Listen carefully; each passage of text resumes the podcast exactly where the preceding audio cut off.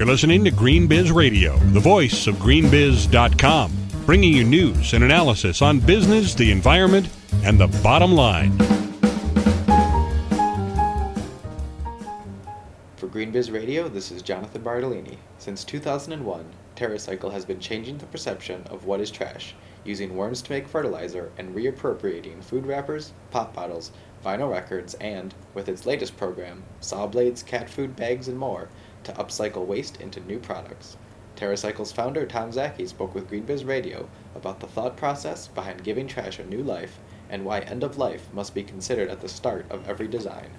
It's been about a year since we last spoke with you for Green Biz Radio. Um, could you give me a kind of brief overview of what's been happening at TerraCycle since then? What are some of the big moments from the last year for TerraCycle? You know, the the a lot has happened. I guess bottom line, and uh, you know, some of the key pieces are that we've launched, and I mean, not just launched, but really grew sponsored waste, which is the program where big brands you know, from Capri Sun to Oreo to Clif Bar to Stonyfield, come in and fund us to run national collection programs for their waste streams. Um, that program, uh, sponsored waste the program, has ballooned. We've gotten a huge number of mega brands, from Frito Lay to Kashi to Mars and some other really big brands to come on board. Um, it's also grown in scale. Uh, today, it's being engaged by over 3 million people in about 20,000 locations, and that's on track to double every six months. Um, in addition to that, we're also now opening it up internationally with potential openings in Brazil, London, Canada, and Mexico. Um, so we're really that whole system of sponsored waste is exploding in, a, in an amazing way. You know, and to complement that, our, our products are growing. Um, you know, our retail distribution is growing. Everything. You know, the company will easily double in size this year, and uh, especially in a tough economy, I think that's a pretty cool um, achievement. Um, on top of all that, the uh, the sponsored uh, waste, which is you know again these collection programs, are now also being run in retailers. You can see um, uh, waste collection systems where you can collect ten different waste streams in retailers ranging from Petco all the way to Home Depot. And we expect that by the end of 2009 to be in about 10,000 retail locations. You mentioned you now have about 3 million people involved in the collection programs. Uh, is that where you're primarily getting these materials from? Are the companies that are sponsoring them also giving you their waste or their leftovers or things they can't use? We get it from both places. I guess what you're referring to is pre-consumer waste versus post-consumer waste. You know, post-consumer being like what the consumers throw out, and pre-consumer, or you know, the used wrapper, that sort of thing. While post-consumer is what is thrown out at factories, and we we use both. We take all the pre-consumer waste from our partners, and then we collect um, the post-consumer waste, and that's what the three million people out there are collecting. And with the programs that you mentioned at the specific retailers taking certain types of waste, how do you determine from these which ones to take? Like at Home Depot, I think you're taking paintbrushes, correct? Yes. Uh, well, we're taking paintbrushes, we're taking plastic bags, potting mix bags. I mean, a whole range of products. Um, what we determine is really, you know, what what are the people who shop at that specific retailer uh, buying and and thus interested in potentially collecting. So we really let the retail uh, you know, the, the, the shopper, if in effect, drive what we collect at the certain retailers. So at Office Max, when we run the program there, we're going to be collecting very much office-based waste. And with these, do you also have a plan ahead of time what you're going to be doing with them by the time Always, you have yes. enough? Okay. Absolutely. I was Sure. wondering with that because at a place like Home Depot, there's obviously a lot of stuff going on there, and just knowing what factors help determine versus you know what you can do with them versus what kind of supply you're going to have or be able to Yeah, get. it, it's a balance. You know, you have to get waste that you can work with and that there's a strong supply on. That's the big balance. And with all the materials that you bring in, are you measuring the impact you're having in terms of how many water bottles you're using or how many plastic bags you've collected or kept out of landfills? Oh yeah, yeah, we measure it on every single one. Now I can't give you numbers yet, but Mhm. um, the numbers when you do start seeing them will be very substantial. I mean, just on our po- on our collection programs that you can sign up on our website terracycle.net, we've diverted probably over three, four hundred million units of waste this year. Okay. I, I, I consider that pretty substantial. Going back to um, having a plan for what you do with materials, in the process of figuring out what you're going to do with uh, a waste that you're going to collect and that you're reusing, do you also plan out how to best utilize that to, I guess, in a sense, minimize the waste of using waste? Oh, of course, of course. I mean, we want to make sure we use it all, and so we we've come up with solutions for all the waste that we collect. Absolutely. Is there anything you can speak of specifically or examples? Um, yeah, I mean, you know, it, it's all the products we make. Like, for example, you know, chip bags we make into everything from kites to shower curtains to um, to spiral-bound notebooks. Um, you know, that's with Frito-Lay or Oreo wrappers into a whole range of different things.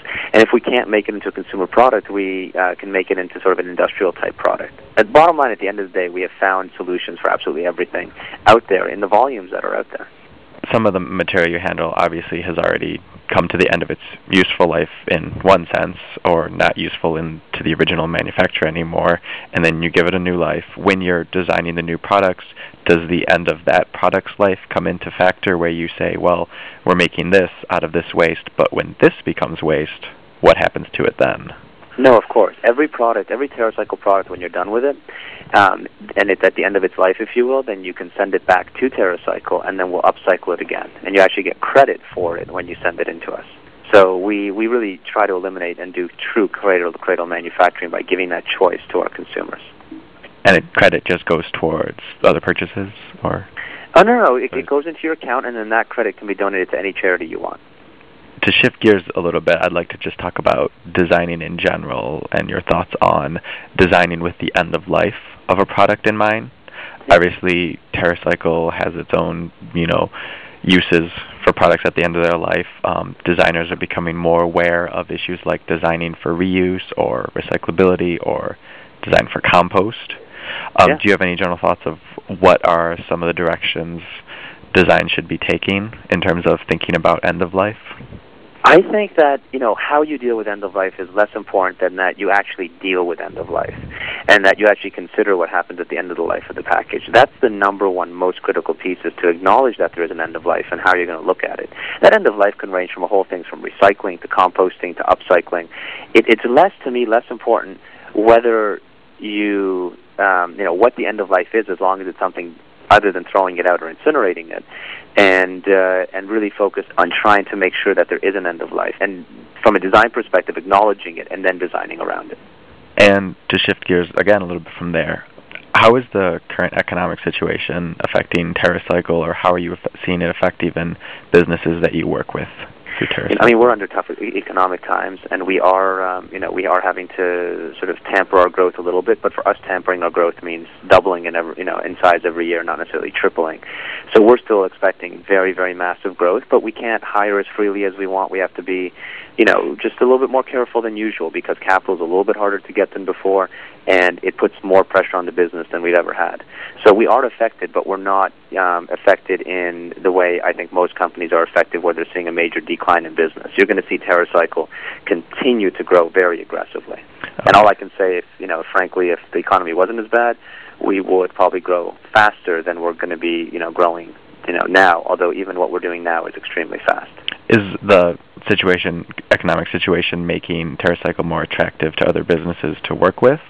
I think so. I mean, the fact you know, a lot of these, you know, a lot of big companies are still partnering with us in the midst of having, you know, in the midst of them doing massive amount of layoffs and major changes. Okay. And along with that, I guess, what do businesses get out of working with TerraCycle? For example, the in-store collection bins at Home Depot or Petco.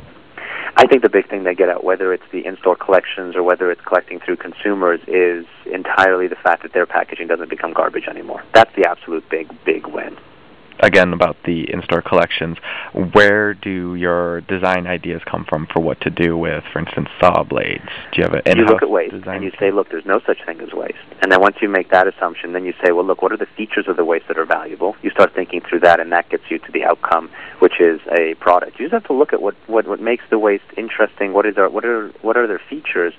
And then, frankly, from there, it's not that hard.